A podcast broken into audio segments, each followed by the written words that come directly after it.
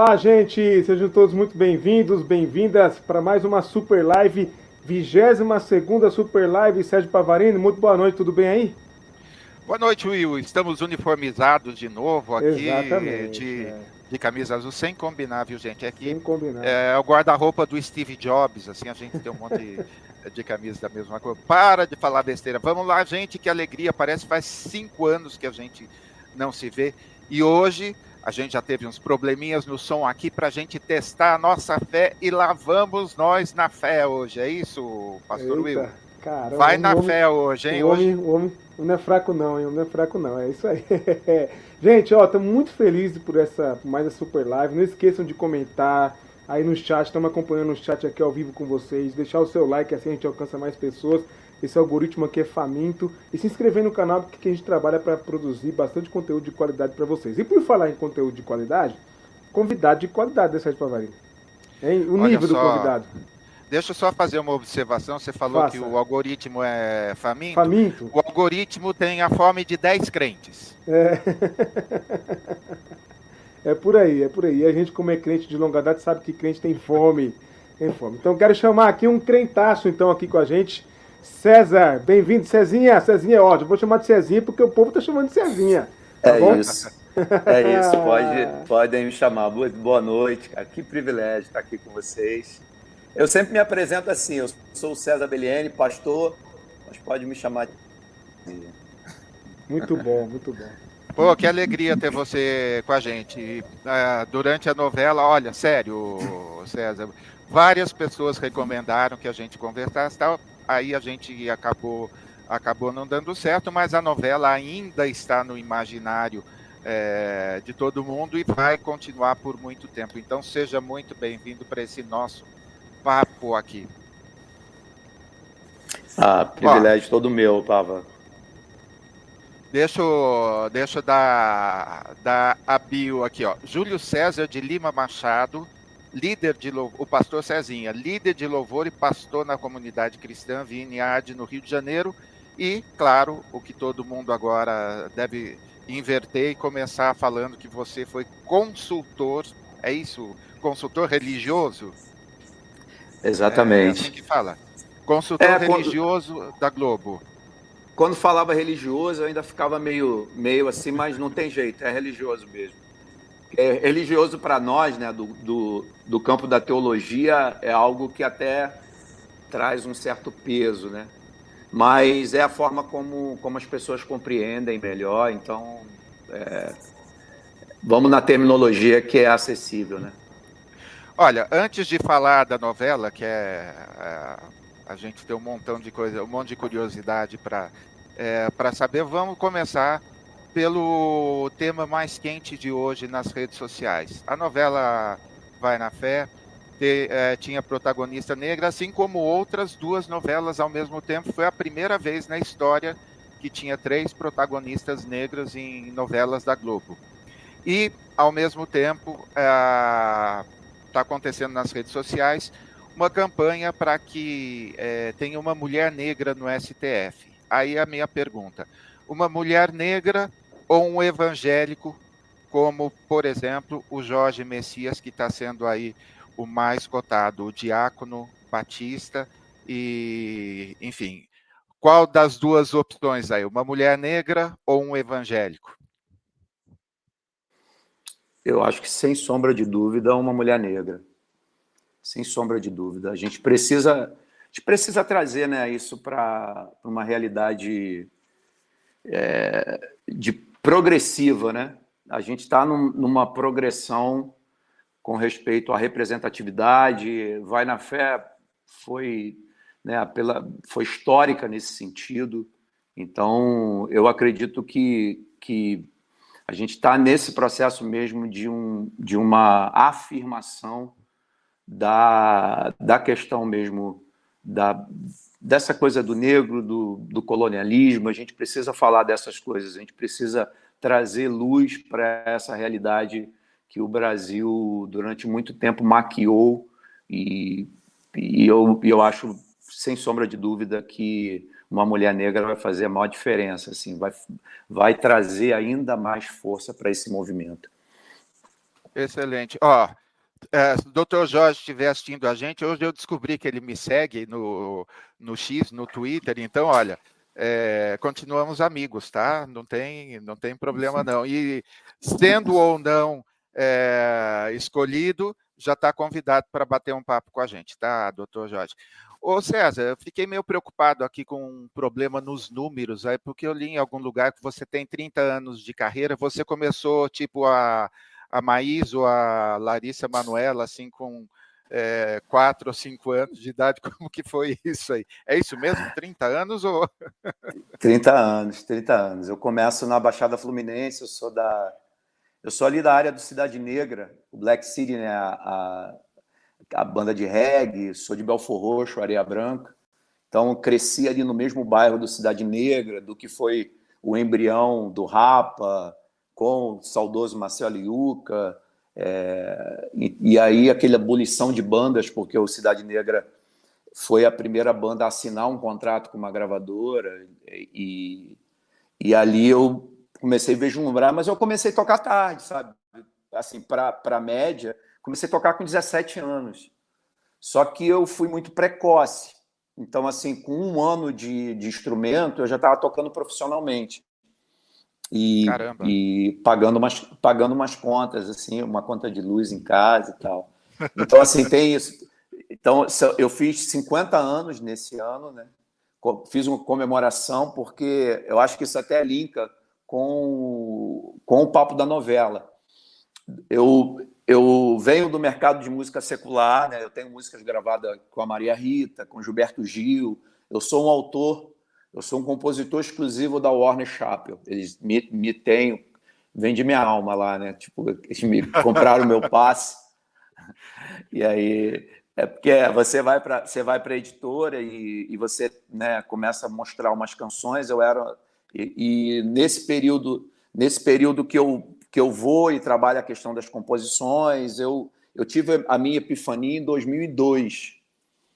Então, em 2002, eu olhei na cara de Deus, tirei uma foto, saiu na Polaroid a imagem de Jesus de Nazaré, e eu, apesar de ter sido criado dentro do contexto batista, a minha mãe era da terceira igreja, era da terceira igreja batista de Areia Branca, minha avó, o Beliene, que eu utilizo, é da minha avó Hilda Beliene, que era membro dessa igreja, mas eu fiquei tive um hiato aí de 12 anos afastado. E nesses 12 anos eu me envolvi com música e, e fui tocar, e aí entrei para uma banda. Comecei primeiro nesse contexto de bandas de reggae ali, com Cidade Negra, mas a banda mesmo que marcou a história foi o Nocaute, que era uma banda de rap. Banda a de qual rap. me deu uma indicação de rap, de hip hop né? Aí a gente, a gente, essa banda me deu um contrato com a Sony Music, com a gravadora, e com essa banda eu fui nomeado para o Grammy em 2003 como melhor álbum de rap e hip hop. Fui para Los Angeles, nós fomos para a cerimônia e, e, enfim, é isso tudo dentro do mercado da música secular. Mas nesse período aí, porque foi em 2003, eu já tinha tido epifania. Então eu já fui crente para Los Angeles e achei que ia, a coisa ia deslanchar.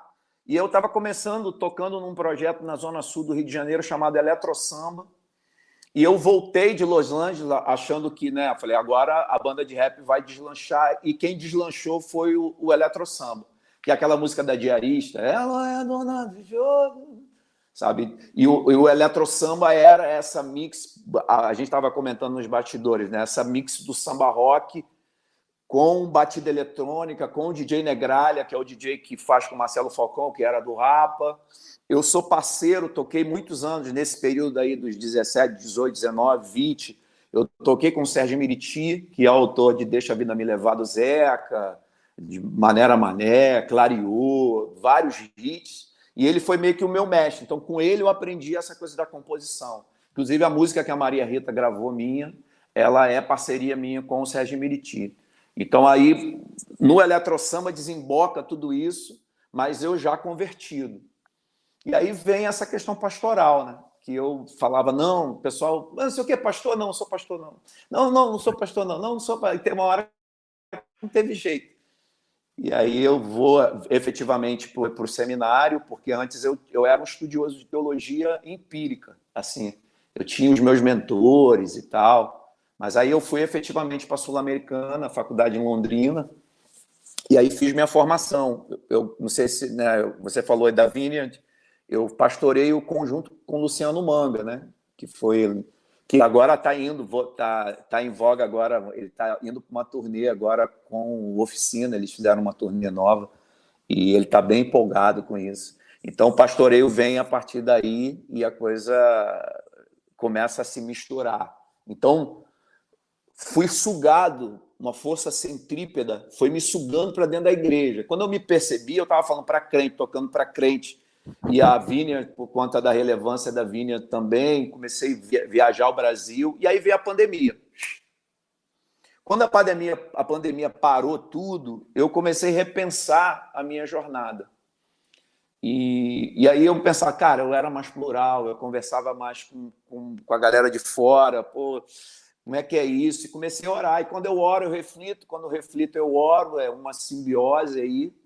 E a primeira resposta de oração do Senhor foi uma ligação de uma pesquisadora, a Paula Teixeira, pedindo para eu entrar num Zoom com uma autora, que eu não, ainda nem imaginava quem era, eu não, conheci, não, eu não tinha noção de quem era a Rosane Svart. Né?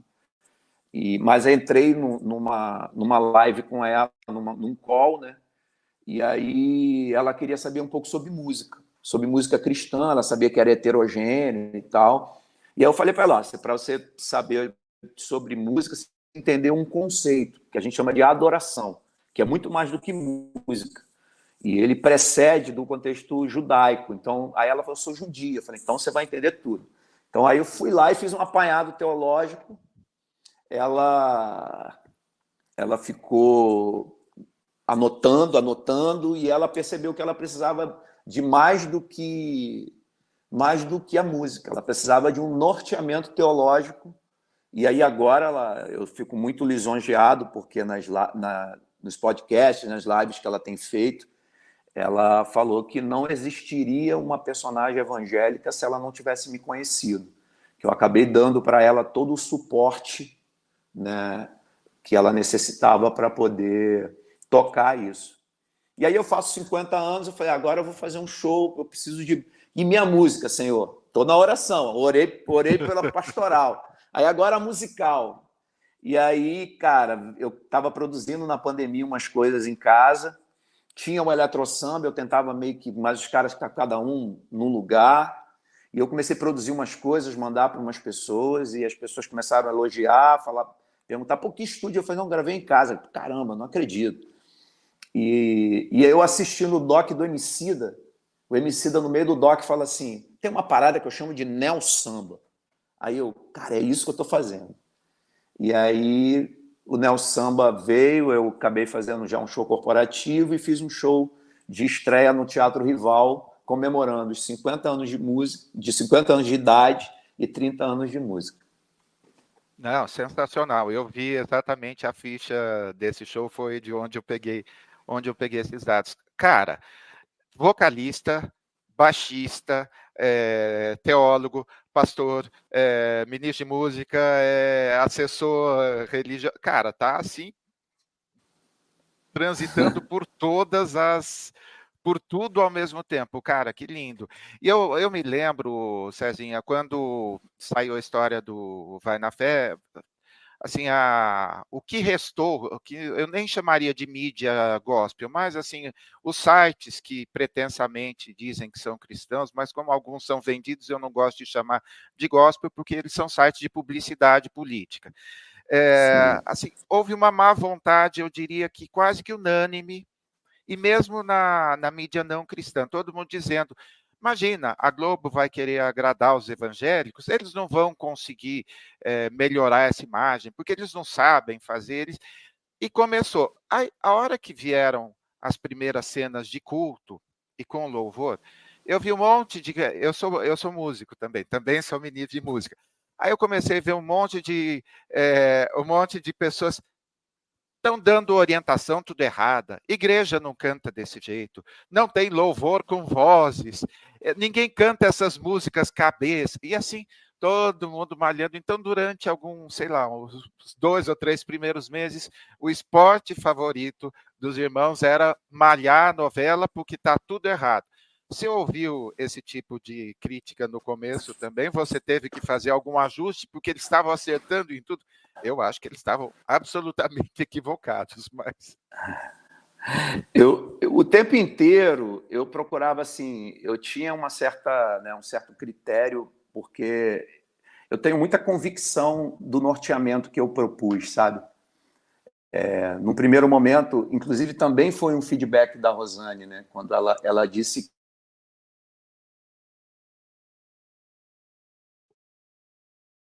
Travou, né? Travou para você, Will?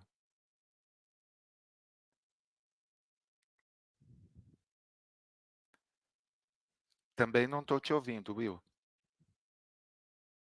Não estava me ouvindo porque estava com o áudio fechado. Opa, pronto. É, mas eu acho que ele caiu. Ele acho que ele caiu. Dá, dá as boas, boas-vindas aí enquanto é, ele volta, Will. Deixa eu só fazer o seguinte, então, avisar que nós estamos aqui na Super Live. Você participa com Super Chat e superchat acima de 10 reais participa do sorteio do livro do Pastor César, que a gente vai sortear também, tá? Quem mandar aí vai participar do sorteio. Aliás, o livro que eu queria. Vamos, vamos falar um pouquinho do livro, Pava? Assim a gente ganha. Vamos, vamos colocar. Tá é, na mão aqui. Vou colocar aqui na tela para você comentar, ó. Tá aí, na tela, ó. Olha só. Viaja aí, um manual interativo de espiritualidade, é uma compilação de textos poéticos, teológicos e filosóficos, nos quais o autor vislumbra se tornar objeto de dissecação dos seus leitores. Ó, oh, tá bonito o bagulho, Eita. hein? A indução ao pensamento dialético é iminente. Teses que pretendem provocar e gerar suas antíteses para que em conflitos possam surgir novas sínteses que se afirmarão como novas teses estabelecendo uma dialética cíclica construtiva. Ó, vai vendo, tá bom? Você que é preconceituoso, que fala do samba, que fala do funk, que fala de alguma coisa, ó, se você entendeu tudo o que eu, o que eu falei agora, então, ó, você tá fora da curva aí.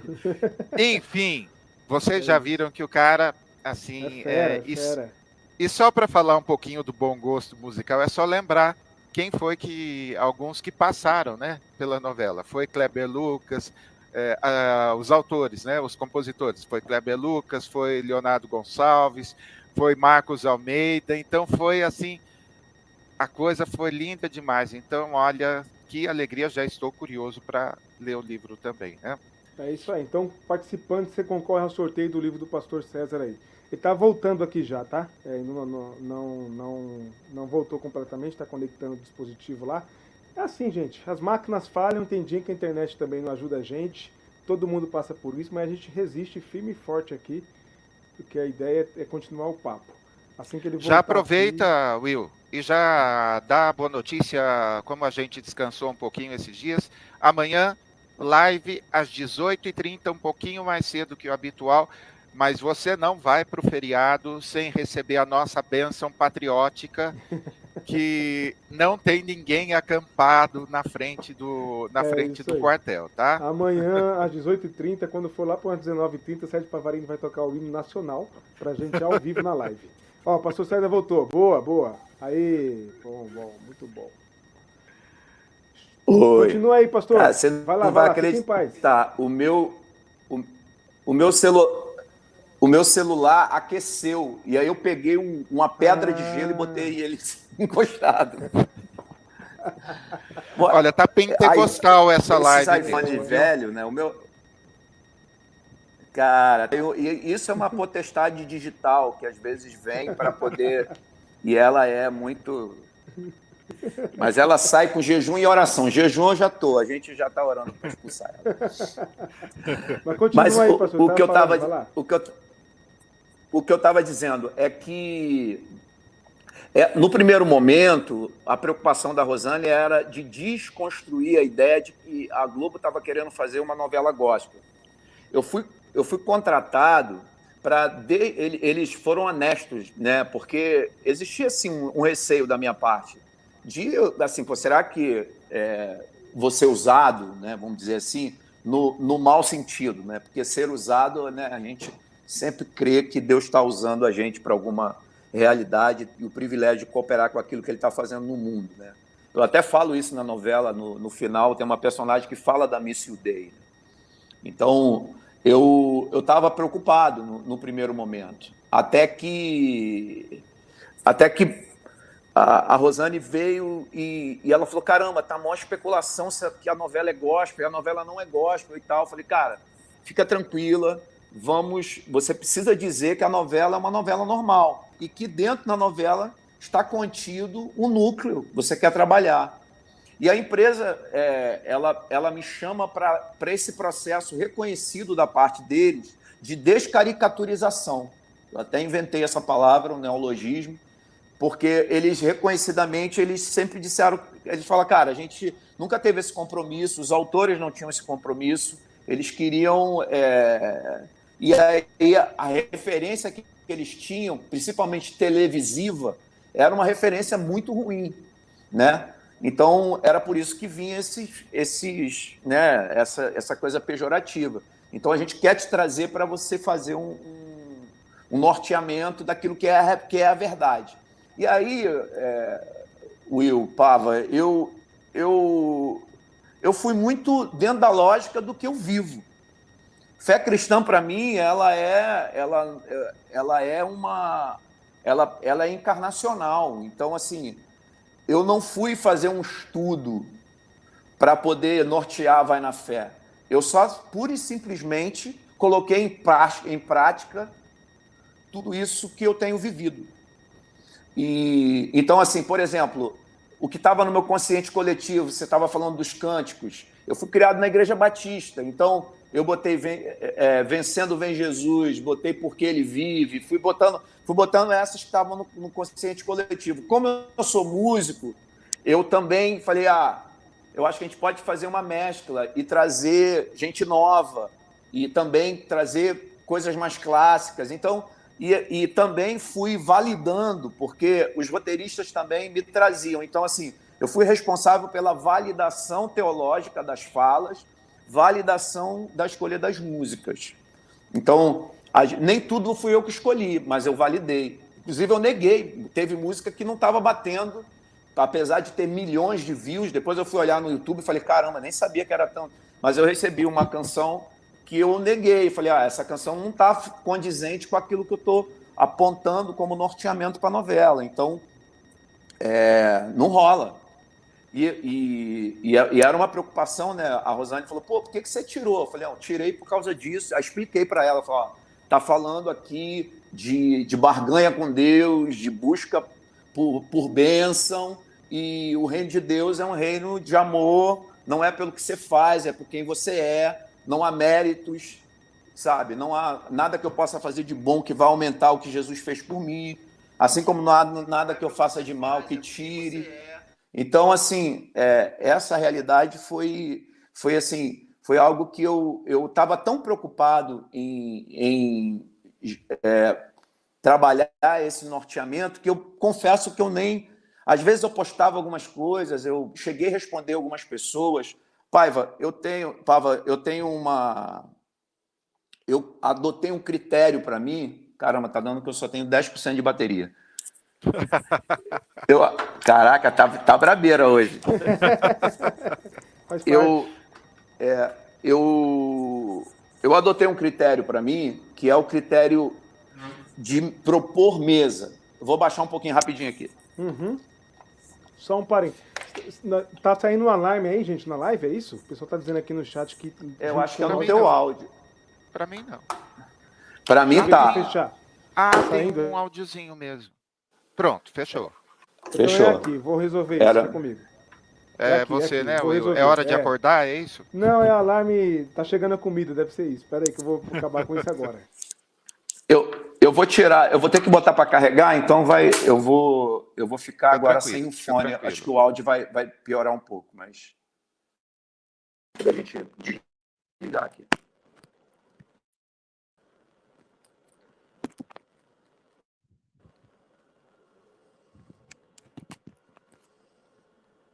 Will. Oi, oi. Me ouve aí? Sim.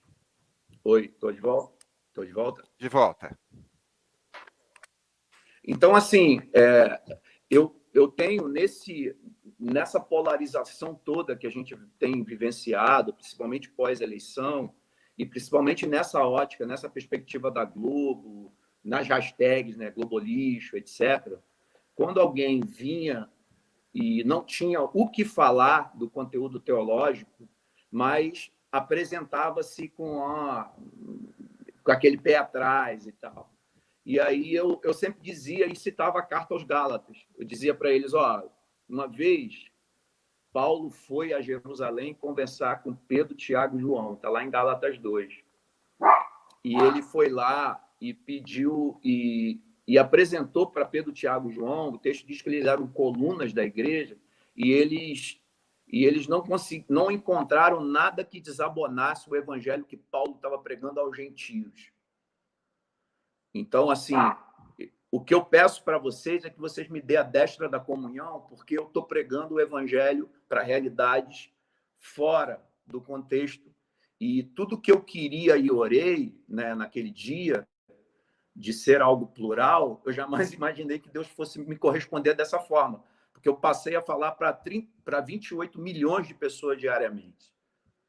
E, e dando esse apontamento teológico e, enfim, então eu falei, ó, então me dê a, a destra da comunhão e me abençoa. Agora, tem gente que não tem nem conversa, sabe? Tem gente que tá, tá algoritizado e, e não tem essa. Então, às vezes, é, o que me resta é, é bloquear. Né? Agora, César, eu, eu coloquei hoje numa das chamadas, uh, se eu não me engano, uh, eu depois que eu coloquei, me perguntaram, mas você não está exagerando, não. O seu trabalho, esse trabalho de balizamento, esse trabalho, por que não dizer também é, teológico, de avaliação, tudo, cara, você foi responsável por um, vamos dizer assim, por um rebranding, por uma, assim, um reposicionamento é, da imagem dos evangélicos é, dentro da população no geral. Você acabou de, de dar um dado que acho que de alguma forma estriba o que eu estou falando. São 28 milhões de pessoas, cara. Você não tem é, um perfil, por exemplo, com 28 milhões de pessoas com esse tipo de cuidado. A gente tem um monte de gente com é, não sei quantos milhões, mas às vezes o discurso é de ódio, o discurso é político, o discurso não tem esse, não tem esse cuidado todo. Então, cara, é assim, é, como que eu diria, você se sentiu chamado para alguma coisa e acabou fazendo algo muito maior. Will, é, é o seu que está com barulho aí, Will? Não, não, meu tá, tá fechado meu áudio. Tem um barulho como se é. fosse alguém digitando, cara. É mesmo. Que estranho é, no isso. Meu, no meu aqui eu... Parou. parou. Agora parou, parou, parou. parou. parou. É, voltou, mas não tem problema. Vamos lá. Então, cara, é, Pensando isso, tem como levar para a igreja esse tipo de trabalho? O ministro de música, Cezinha, é, eu imagino que você já faça esse tipo de seleção, é, vamos dizer, teológica, uma série de coisas assim, daquilo que vai ser cantado na, é, na Vineyard. Mas a gente não está precisando disso em todas as igrejas para cantar. Assim, se a gente crê naquilo que a gente canta, a gente não está crendo em um monte de equívocos. Papo de ministro de música para ministro de música. É, eu tenho uma vantagem na Vineyard, porque ela tem um, a Vineyard, ela tem uma música própria por conta de, da história da própria Vineyard, né? Que é a princípio eram as músicas versionadas e, e a gente faz um trabalho de composição também autoral agora, a gente está evoluindo nisso. Você tem o, o Fabiano Alves produzindo coisas autorais, mas na sua maioria eram músicas, sempre foram músicas versionadas. Inclusive, eu vou lançar até uma, uma versão que eu fiz do Chris Lizotti, que eu tive o privilégio de conhecer agora há pouco tempo. Nem eu fiz a versão antes, agora vai até parecer que ele era meu amigo e tal, mas não, eu fiz a versão e depois eu fui conheci o cara e, e, e, assim vou lançar essa música com a participação da Pri da Pri Moraes que é vocalista no do Vou lançar agora um projeto com a com o Vocales também agora um, um feat que junto com o Nel Samba. Então essa essa questão da música Cezinha, da... só conta o lance do Vocales aí porque talvez as pessoas não não saibam. Vocales é o grupo, não é que participava é, da novela, é isso? Isso. Porque o que acontece dentro da novela, não, a novela não tem uma trilha uma trilha gospel. Ela você não vai encontrar Antigamente era o LP, né? E você tinha lá o LP, qual é a trilha? Então, assim, dentro de Vai na Fé não tem uma trilha, uma trilha gospel. O que, que foi? O Daniel Musi, que é o produtor musical, ele, ele foi uma lógica muito interessante que ele colocou, é, ele aglutinou para dentro da igreja a questão do, do coral.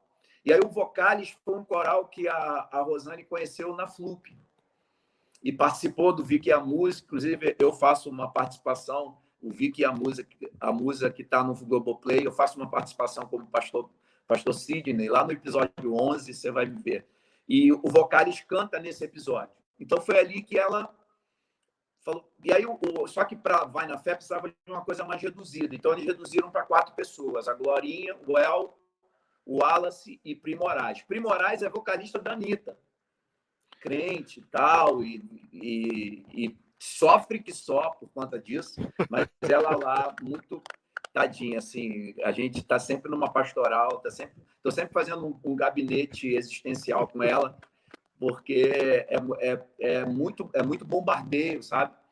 Então, assim, o Vocales, eles, eles, eles vieram esse, nesse momento e foram muito abençoados, porque a Sharon, ela não, ela não tinha uma, ela não, não era uma cantora, apesar de ter uma voz legal e tal, mas ela não tinha esse background. E aí, inclusive na Folha de São Paulo, se eu não me engano, saiu uma crítica falando super bem, é, dizendo que essa coisa da, da do coral é, ele, ele acaba facilitando para pessoas que não têm um, uma capacidade vocal absurda, que é a ideia congregacional mesmo, do cântico congregacional. Então, o Vocales acabou sendo esse vórtice das escolhas e dos arranjos, e aí o Daniel Musi fazia arranjos específicos para a novela, e o Vocales acabou aglutinando junto com a Sharon essa coisa da, da música e, e criou meio que um. Como eles não quiseram fazer aquilo como uma trilha, mas ficou. Inclusive, o Vocales, eu tô, encostei neles, estou cooperando com a parte de produtor, né? Cooperando com eles para que eles lancem esses produtos numa, numa roupagem que, que seja próxima, porque da novela é para a novela, mas eles, tanto é que eles vão participar do meu álbum, a Pri está participando dessa música, e então eu estou trazendo eles para próximo, até para porque as pessoas é, gostaram muito do trabalho deles. Né? Eu só Não, me pergunto, cara... estava falando antes disso que, que era. Não, você você estava falando sobre a história da Vineyards, de composições, de. Ah, você estava falando do ministro de música e de como isso, se eu tenho, se eu tenho feito esse trabalho para além. É, eu não posso dar. Você, eu tenho mas... certeza que sim. Eu fico pensando no cara que está nos assistindo, que está numa igreja, sei lá, no interior, ou numa igreja que não, nunca teve esse hábito e que consulta, vamos dizer assim, a, a, os grandes hits para tocar e por onde que ele começa para fazer essa, essa seleção? Sim, eu, eu, eu, acho, eu, eu acho que a Vineyard ela já fazia, já faz esse trabalho, né? E nós, eu e o Manga, nós sempre fizemos o, o workshop para trabalhar a questão da adoração, o, o fundamento da adoração. Por que, que cantamos o que cantamos? Eu acho que esse é um, esse, isso para mim é o, é o, que há de mais fundamental e, e foi isso que captou a, a, Rosane. A ideia de que a adoração é muito mais do que música e que a novela como um todo era um objeto dessa realidade de adoração, de culto, do, do, daquele, daquele núcleo familiar estar em culto, né? Porque eu sempre dizia lá, o culto é a vida. Não confunda a celebração, porque existe muita hoje em dia, né? A gente confunde muito assalto semântico. Então, assim, eu procuro dizer que a vida é, a vida é o culto. o culto, né, lá como quando o Justo Gonzalez, o Justo Gonzalez fala, né, cultura, culto e cultivo, né? É o cultivo de uma cultura que entende que o culto é a própria vida, que a vida, que a vida uma vida de culto, é, ela aponta para uma realidade em que o culto nunca deveria parar. Mas eu interrompo o culto, né? Que hora que o culto acaba? E aí aquela aquela tese, não, acaba nove horas, não. O culto não acaba.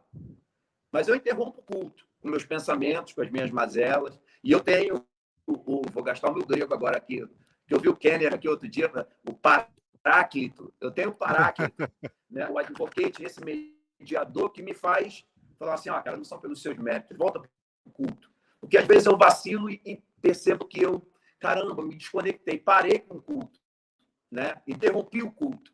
E aí, imediatamente, eu volto para o culto. Isso é uma coisa. Outra coisa é a celebração. Outra coisa é o domingo. Outra coisa é esse lugar de convergência, né? Se você for olhar os meus álbuns que estão no Spotify, eu sugiro aqui aos seus, aos seus telespectadores, né? Aos seus, né? a sua audiência, que vá lá conhecer um pouco da minha música. Então, quando, é, quando a gente está é, quando a gente está preparando a celebração, a gente está preparando uma realidade pregressa, que tem a ver com o que já foi vivido, que foi, que foi vivenciado, encarnado e que converge no domingo. Então, não vou para o domingo para é, recuperar as minhas forças, nem sempre, sabe? Às vezes eu vou domingo só celebrar tudo aquilo que está sendo vivido e tal. Então, assim, esse trabalho é um trabalho que eu, eu já fazia, mas que vai na fé trouxe um, um arcabouço agora muito mais plural, muito mais da questão da cultura, né? E, e para você ter uma ideia, assim, não posso dar muito spoiler, mas eu estou trabalhando agora no documentário. Estou trabalhando para outras outras realidades de audiovisual por conta do espelhamento e do norteamento eficaz que aconteceu na, em Vai na Fé. Ô, meus irmãos, vocês são músicos e eu estou preocupado com o nosso áudio aqui. Pastor César, está de fone de ouvido ainda? Opa, eu tirou. O fone. Eu tô, quando vocês falam, faz o. Sabia? Para você? O meu tá fazendo, tá rolando esse, esse barulho quando eu tá, falo? Tá, fazendo. Tá. Aqui, eu não sei o... se é conexão com fone ou coisa parecida. Quando você estava né? usando o fone, estava melhor. Eu estou sem fone agora. Então, com o fone parece que estava bem melhor. Será que. É, mas eu acho que se eu tirar o fone agora, eu tô, eu tava com pouca bateria. Ah, é, verdade. iPhone, iPhone. Isso é coisa de Steve Jobs. Ele inventou várias coisas e não acertou nisso aí, né, pastor? Ou você carrega ou você coloca o fone, é isso aí. É, gente, deixa eu mandar um abraço aqui pro, pro meu querido Ranieri, que é um cara parceiraço da gente, amigaço da gente. O pastor Sérgio está aqui, eu precisava falar do Ranieri, pastor Ranieri está por aí. No chat tem a galera com a gente aqui. E agora o teatro aumentou. Deixa eu ver. Acho que ele tirou para colocar o fone. Foi, foi. Eu tentei olhar aqui para ver se a bateria estava. Carregou tava... pelo menos um pouco para eu voltar com o fone. Mas. Carregou tá um pouquinho pouco, ou não? De... É, vai sem, vai sem, sem crise. É, melhor Beleza. ficar no ruído ligado do que é verdade, faz sentido, faz sentido. É, dá, uma, dá uma boa noite para todo mundo que tá aí ao vivo com a gente. Para quem tá ouvindo depois, aquele abraço, papo super 10 aqui. Deixa eu perguntar uma coisa para você. Como é que foi a repercussão disso na sua comunidade?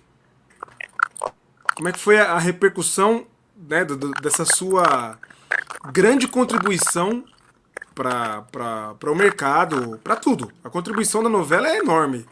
É, acho que é, é, é, praticamente quase que incomensurável. Agora, como é que foi isso dentro da comunidade?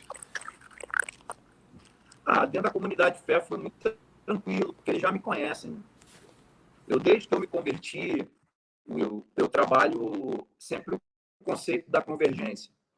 Eu sempre fui um pesquisador dessa realidade de manifestação do reino de Deus para fora.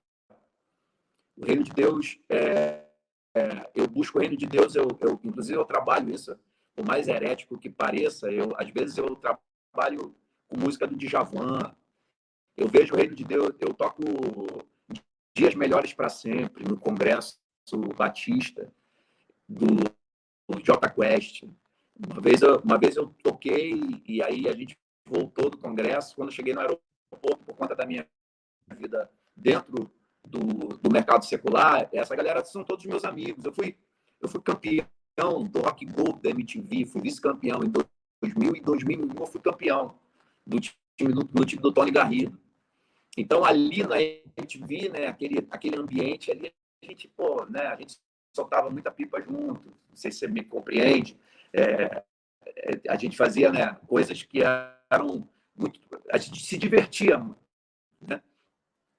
E, e aí a música.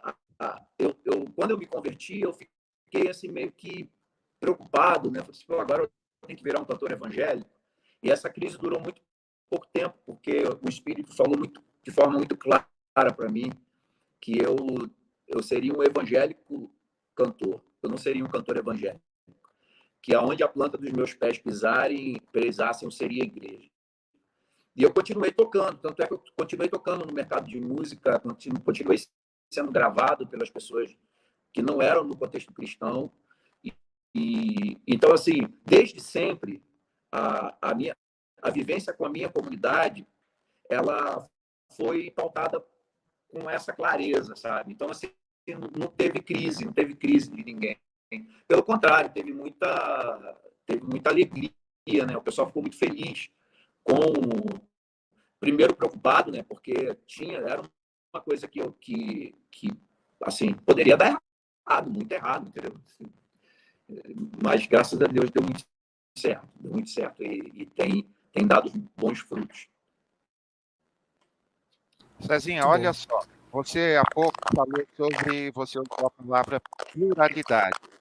E no último capítulo da novela, assim, é, o último capítulo foi uma cena de casamento. Na verdade, em vários momentos da novela, não, é, exatamente como a, a Rosana havia proposto no começo, a novela não era gospel, não era para se passar numa igreja e para mostrar só é, evangélicos. E em vários momentos, outras religiões foram mostradas de forma correta, de forma isenta, da mesma forma que é, nós evangélicos estávamos saindo, vou usar a sua expressão, estávamos saindo da caricatura. Houve cobrança desse tipo também, tipo, olha, está havendo um ecumenismo ou evangelho. Porque você cara, você matou uma coisa, você, você colocou o dia a dia.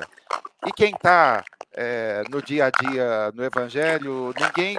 É, você está em Belfort Roxo, a semana passada a gente falou com o pastor Júlio de São Gonçalo, enfim, ninguém vai perguntar qual que é a religião. Você está ali junto, você está ali na fé, um apoiando o outro mesmo, os vizinhos aí é, fugindo do que a milícia e os traficantes estão aprontando. Houve esse tipo de crítica, tipo, nossa, mas eles estão mostrando também religiões afro, vamos dizer assim. Houve, houve, sempre há, né? Porque eu, eu acho que a gente, como história uh, do movimento evangélico no Brasil, né? O evangelicalismo, ele foi muito, ele foi muito nocivo para essa essa relação de respeito com a espiritualidade do outro. Né? Eu, demonizou, eu, eu creio que a, as religiões de matriz africana elas foram muito estigmatizadas, muito demonizadas. E eu, quando eu vou para uma sala de roteiro, e só para vocês terem uma ideia, é, grande parte dos roteiristas eram de religião de matriz africana. E, e, ele, e dito, dito por um deles, uma das coisas mais lindas que eu recebi de feedback, falou, cara, eu preconceituoso, eu tinha ressalvas, é, eu, essa ideia de trabalhar evangélico era porque eu tinha essa caricatura e, e cara, você chegou e desconstruiu tudo isso. Eu posso dizer agora que eu encontrei um amigo às vezes eu chegava, muito engraçado, uma vez eu cheguei no Projac para almoçar, e eles estavam todos reunidos e eles me apresentaram para umas pessoas que, que não me conheciam. Ele é o pastor. Aí o pessoal me olhou assim, e eu sempre tenho que, quando me apresentam como pastor, eu tenho que, que é, me explicar, sabe? Dizer que eu não sou. Se, se determinadas figuras que configuram a cena são, eu talvez não seja, mas ser pastor. Aí eu fico nessa, nesse dilema, tendo que explicar, né? E aí eu comecei a explicar e falei, não, é porque. Aí esse amigo falou assim: César, por favor, cara, demorei tanto para ter um pastor para chamar, tu é pastor. Aí, gente, ele é pastor. Aí eu falei, cara, que legal, assim, esse feedback, sabe? Então, é, eu trabalhei muito, e a, a Rosane tem falado isso também, eu fiquei muito, eu me sinto muito privilegiado, assim, muito orgulhoso, sabe, do trabalho que eu fiz, nesse sentido, porque a, a Rosane, cara, ela é, um, ela é uma sumidade, sabe? Pablo, Will. Ela, ela é uma, pô, doutorado, e, e assim, volta e meia ela fala assim: Eu aprendi com o César. E aí, quando ela fala essa frase, eu falo: Caraca, essa mulher aqui. Então, está agora na Bienal, lançando livro. É... Mas aí ela falava assim: Eu aprendi com César que tolerância, e é uma coisa, uma fala minha que está no meu livro. Eu vi que vocês estavam divulgando meu livro aí. Eu tenho, eu tenho uma, um texto que eu falo que é ismos e mais ismos. E o conceito é, é a ideia de tolerância eu digo o seguinte, que tolerância não é proposta de Jesus. Jesus não, pro, não propôs tolerância. Porque quando eu tolero você, intrinsecamente, no, como pano de fundo, eu estou dizendo que eu estou superior a você. Eu estou tolhindo a minha vontade em detrimento da sua. E isso é, é isso soa soberbo. Eu preciso entender que a mensagem de Jesus ela é uma mensagem de coexistência. Que você é uma extensão de mim. Inclusive, eu escrevi uma canção que eu falo, eu falo isso, né?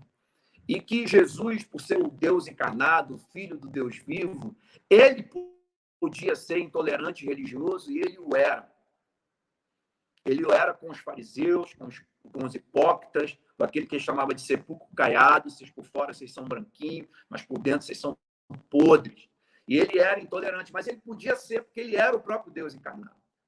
Então ele era com esse contexto, mas ao mesmo tempo no ápice, ele, ó, me dá uma toalhinha aí, a bacia. Tá? Como está no auge, ele vem e fala assim, ó, cara, eu coexisto com você. Eu escrevi a canção que fala somos um, eu, na letra eu digo isso, chega de intolerância, tampouco quero tolerância, pois me parece ignorância não perceber que o outro não é o outro, mas o próximo bem próximo. Você é uma extensão de mim, eu sei que posso olhar assim, o amor revela a sua vez, a essência de outros três. Deus Pai, Filho e Espírito Santo. Somos um, algo me diz que um, pedaços de outros mais, muito mais. Nós, não é um coletivo de eus, na pluralidade da voz, que acende nos decretos dos seus.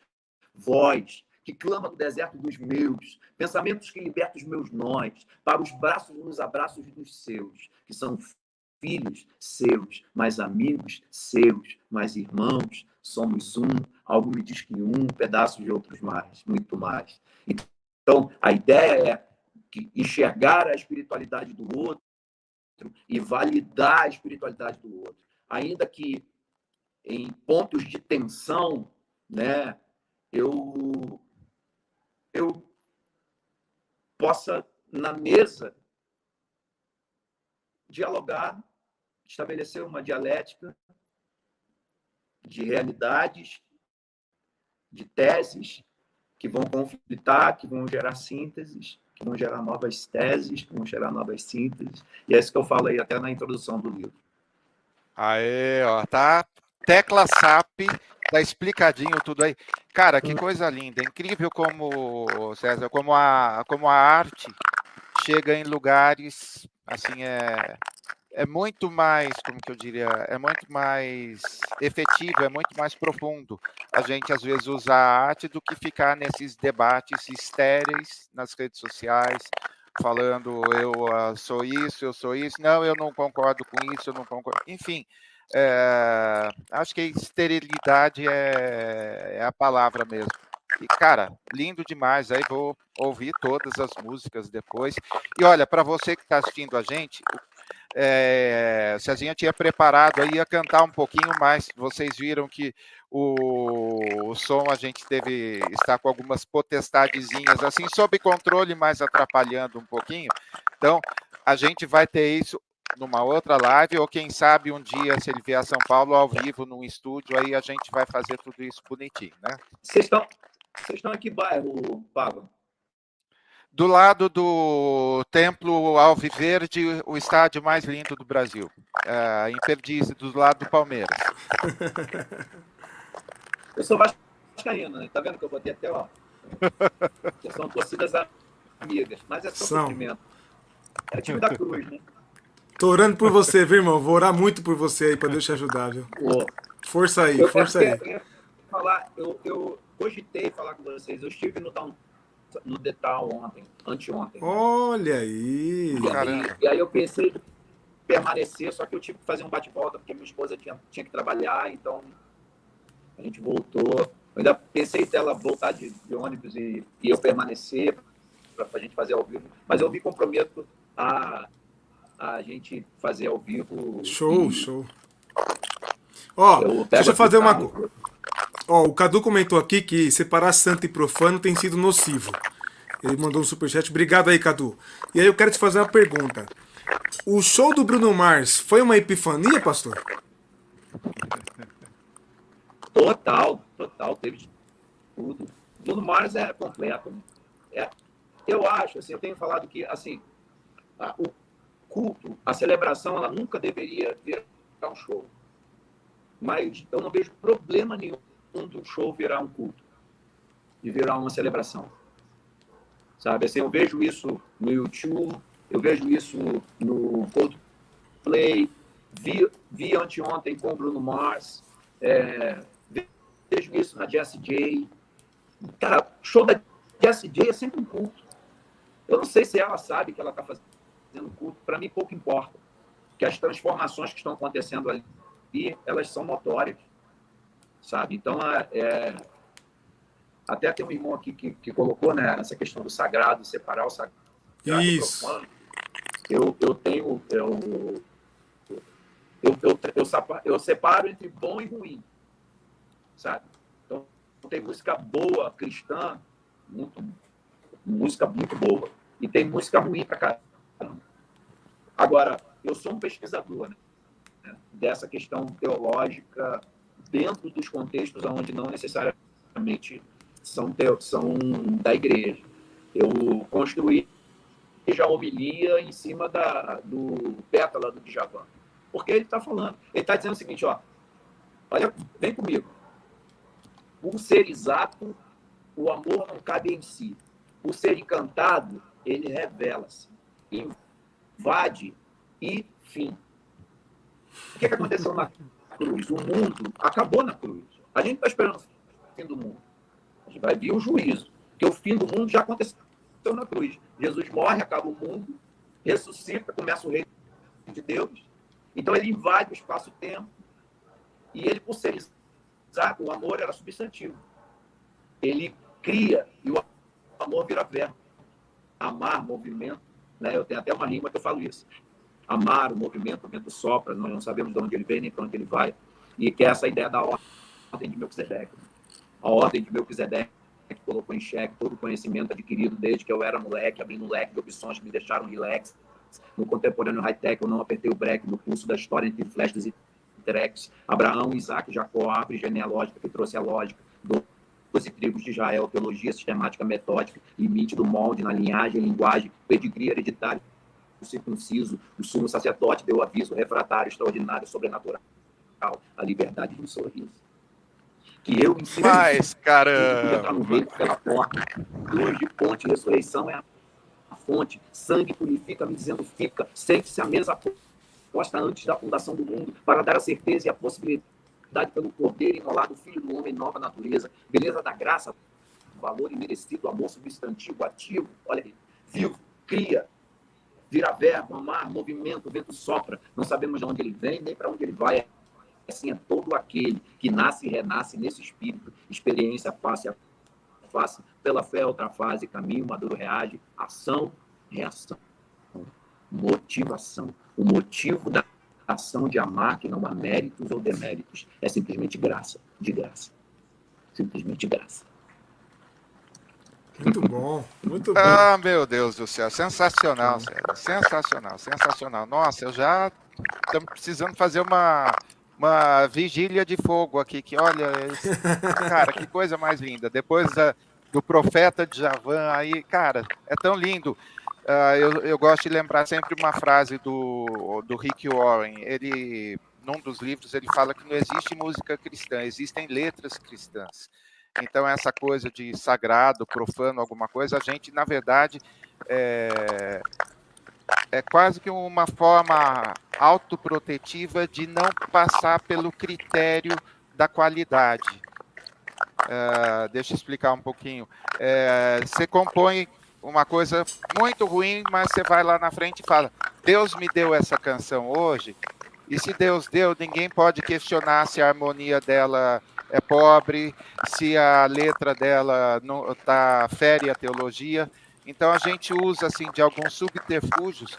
Na verdade, essa coisa de ser gospel ou de ser é, de um segmento assim é uma forma da gente se isolar e não ter assim a gente ter uma régua assim mais baixa.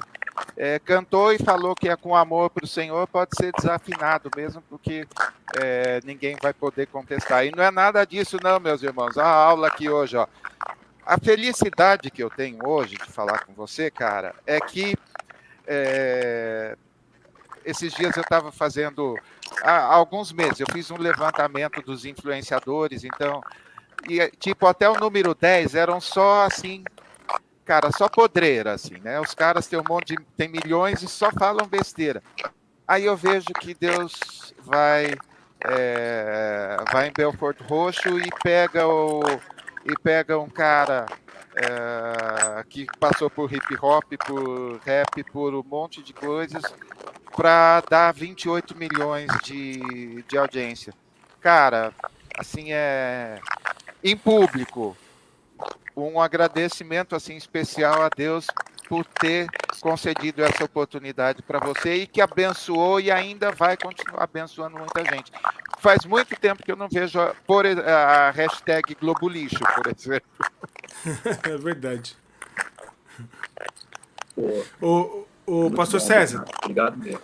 Deixa eu trazer um superchat aqui da Deise. Ela colocou aqui, ó. Por que a igreja evangélica faz tanta separação entre música cristã e música do mundo, na sua opinião aí? Ah, cara, eu falei isso, eu tenho falado isso. Hashtag teu dito. Tá? É, Cara, é o, é o fenômeno sócio-torcedor gospel. Hoje em dia, cara, é o sócio-torcedor. Você tá. É, você, ele, a galera tá jogando para a torcida. Então, assim, é, você mexer no que está ganhando, mexer naquilo que está tendo arrecadação, é complicado.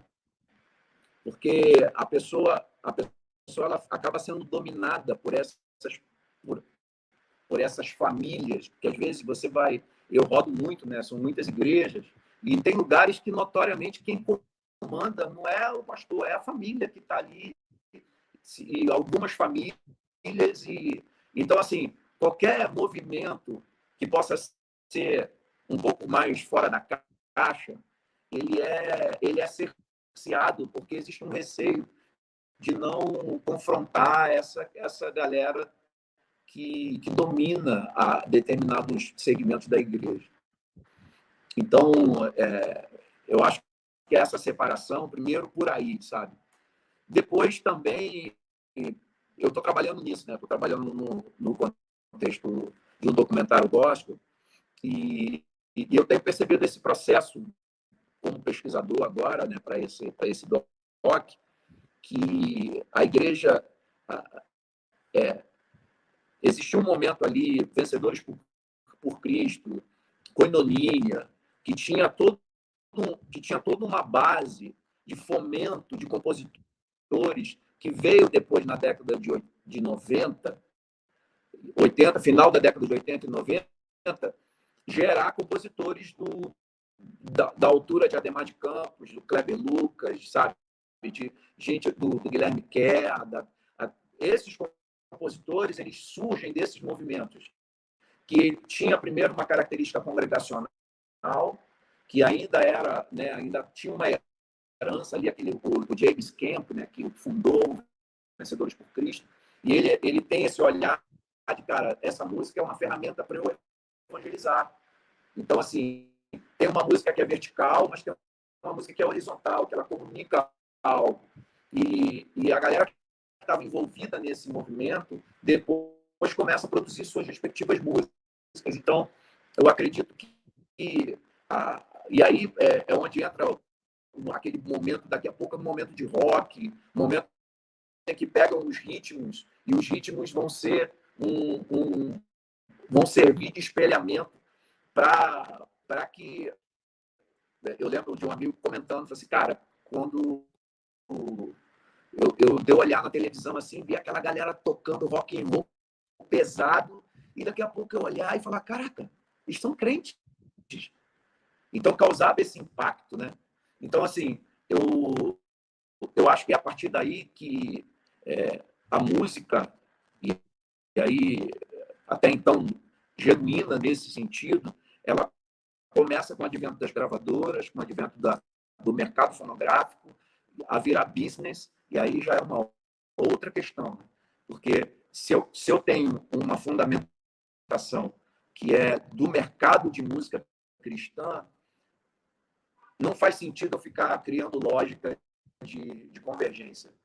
Não faz sentido eu ficar criando um, um diálogo entre esses dois mundos.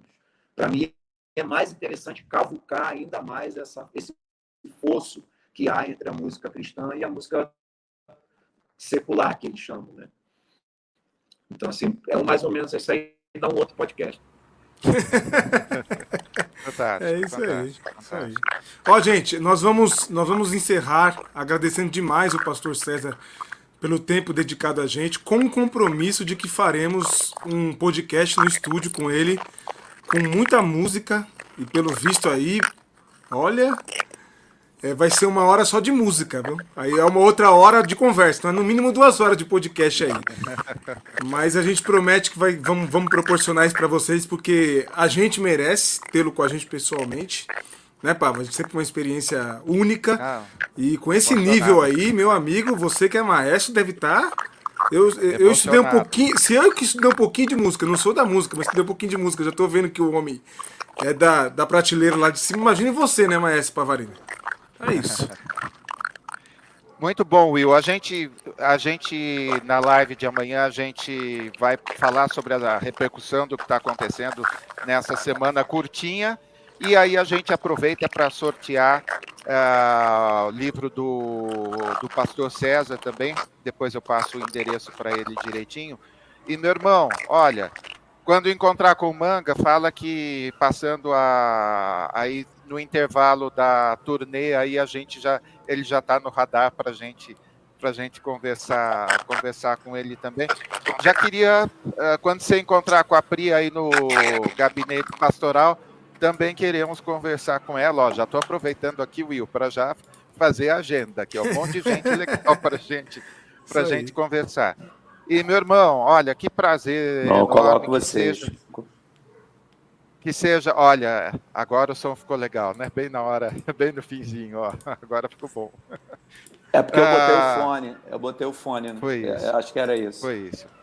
Era isso. Sem crise, Mas, sem crise, sem crise. Mas isso tudo é. Vamos que vamos. Não, Ó, vou lhe, vou lhe falar, isso tudo, isso tudo é para a gente poder, pra gente poder se encontrar de novo. É isso aí, é isso aí, boa, concordo. Cara, que alegria, é, que alegria, não só pelo papo de hoje, mas é, repito, pela oportunidade que Deus deu a você, cara, ó, a gratidão é pública e eterna aí por Deus ter colocado uma, algo tão nobre nas mãos de alguém que pudesse dar conta do recado com todos os trocadilhos com maestria. Ô, oh, cara, obrigado, obrigado mesmo. Eu que agradeço o, o privilégio, a confiança. O, eu vi aqui que o Ranieri, pô, agradecer também o Ranieri pelo, pelo, pela indicação, pelo contato.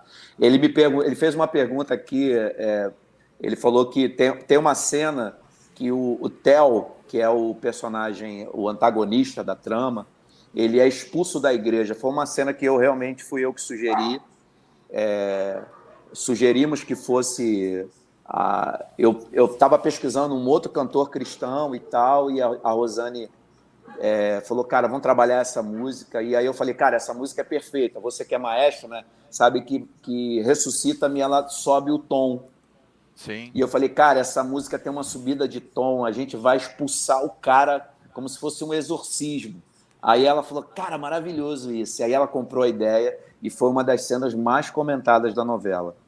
Então, o Ranieri cantou a pedra que eu achei, assim, pô, é, é legal comentar, vale, vale a pena assistir. E assistam, é só ir lá visitar a Globoplay, tá tudo ali. Faz dar uma maratonada e assista. Eu vou, eu vou fazer agora uma série de reacts, porque é, era assim, o tempo era muito curto, né? Então a Rosane falou, cara, César, tempo de tela. Às vezes eu construía toda uma ideia teológica e a gente tinha que reduzir e tal. Então, assim, tem muita coisa que eu trabalhei que eram mais profundas. Eu fazia um, um fazia uns mini podcasts para ela. Ela falou: Eu amo seus mini podcasts, porque ela conceituava e aí transformava em texto. Então, eu vou agora aproveitar que ainda está fresquinho e vou fazer um, um, uma série de, de reacts em cima das, das cenas que eu trabalhei. Vai estar tá, vai tá no Instagram e no,